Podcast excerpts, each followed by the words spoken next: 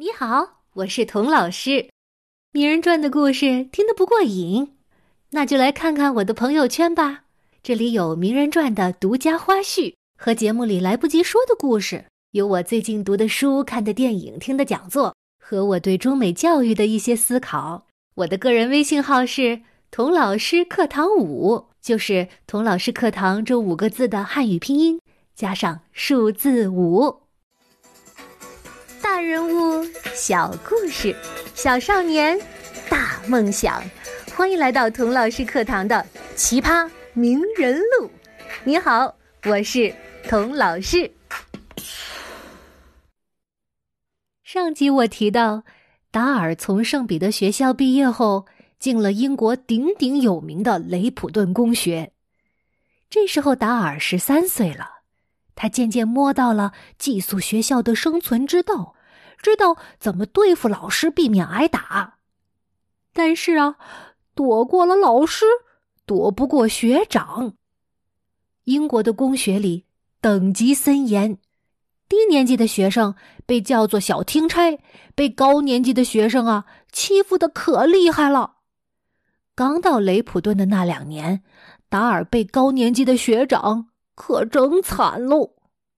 有一次，一个叫威尔伯福斯的学长吆喝低年级的小听差在宿舍走廊集合。达尔呢，去晚了一步，被学长盯上了。达尔，去，把我厕所的座子捂热，我要它暖暖的，知道了吗？达尔压根儿没听懂这学长到底要他做什么，可又不敢问。只好连忙点头称是，然后呢，去请教另一位小听差，这才弄明白了威尔伯夫斯到底命令他做什么。原来啊，学校的厕所在大楼外一间没有暖气的小屋里，一到冬天呐，那里面冰冷刺骨，在那儿上厕所坐久了，屁股都要冻掉。威尔伯福斯是要达尔先去厕所，把马桶圈呢做暖和了，他再去上厕所。达尔听明白了，只好走进冷冰冰的厕所，用手帕把马桶圈上的霜擦掉，脱了裤子坐下来，整整坐了十五分钟，威尔伯福斯才慢悠悠的进来了。达尔马上从马桶圈上起来，拉上裤子。威尔伯福斯呢，脱下裤子坐下来说：“嗯，很好，嗯，的确很暖。我要把你列入我的名单。有的小听差是冷屁股，坐半天都坐不暖。哎，你这屁股好，是热屁股，不错，我不会忘记你的。”从此以后啊，整个冬天，达尔成为了威尔伯福斯的专职马桶圈温暖人。达尔每次被派遣去暖马桶圈，就干脆带上一本书去打发时间。就这样，在雷普顿学校度过的第一个冬天，在为学长暖马桶圈的同时，他读完了《狄更斯全集》。我想，这也是为什么马蒂尔达读的第一本书就是狄更斯小说的原因吧。两年之后，达尔的小听差生涯终于结束了。本来就长得高的他，开始更加疯狂的长个儿，他的运动天赋也显现出来，不论什么球，一玩就上手。他成为 Fives 抢手球和 Squash。壁球队的双重队长，而且还是足球队的队员。在英国公学呀，老师对运动好的学生非常的客气，而达尔呢，不愿意像其他高年级的学生那样欺负低年级的学生，这令他在同学间也十分受欢迎。黑暗的寄宿学校生活，呃，不能说发生了翻天覆地的变化，至少啊。变得可以忍受了。在雷普顿上学，万般不好，却有一个意想不到的福利。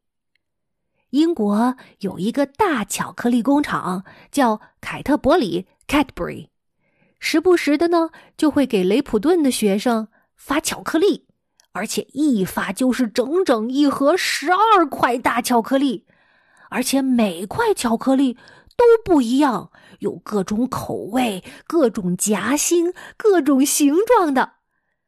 这么一大盒巧克力能吃很久呢。凯德伯里工厂为什么这么大方啊？其实啊，他们不是大方，而是精明。这些巧克力可不是白吃的，而是凯特伯里在做新产品调查呢。盒子里的十二块巧克力，除了一块是王牌产品奶油巧克力之外，其他都是刚刚研制出来还没有上市的新产品。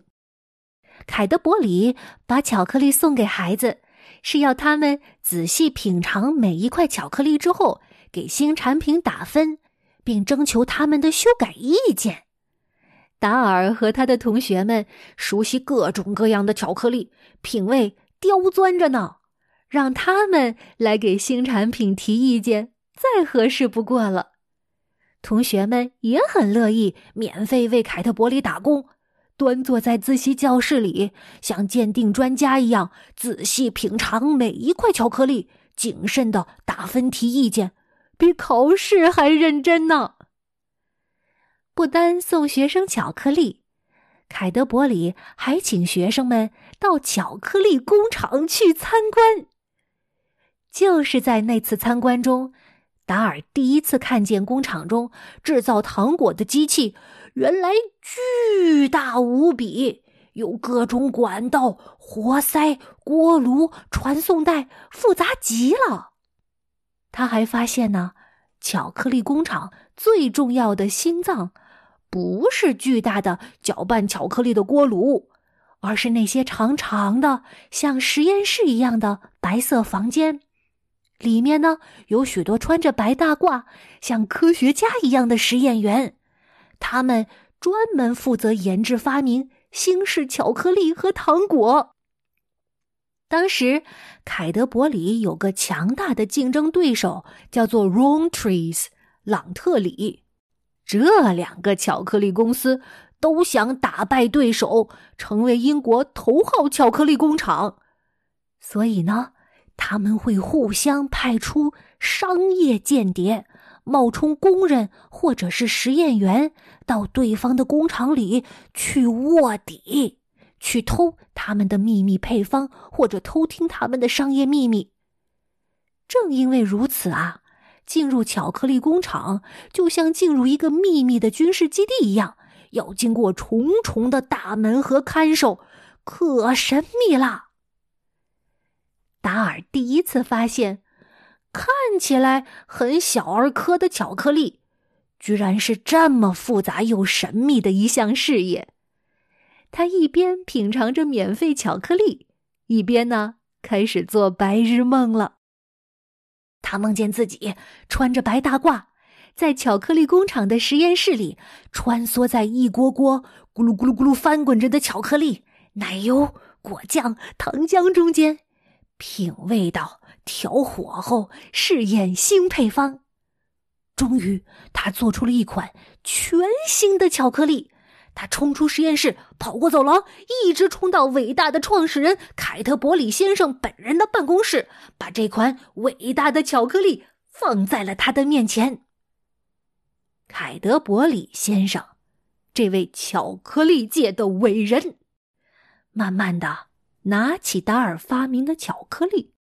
嘎嘣一声，咬下一小口，用舌头啊搅动着它，让它慢慢的融化。忽然，他一下子从写字台后跳起来，拉着达尔的手，又跳又叫：“你成功了，达尔！你研制出了一个奇迹！哦，天哪，这个巧克力太好吃了！”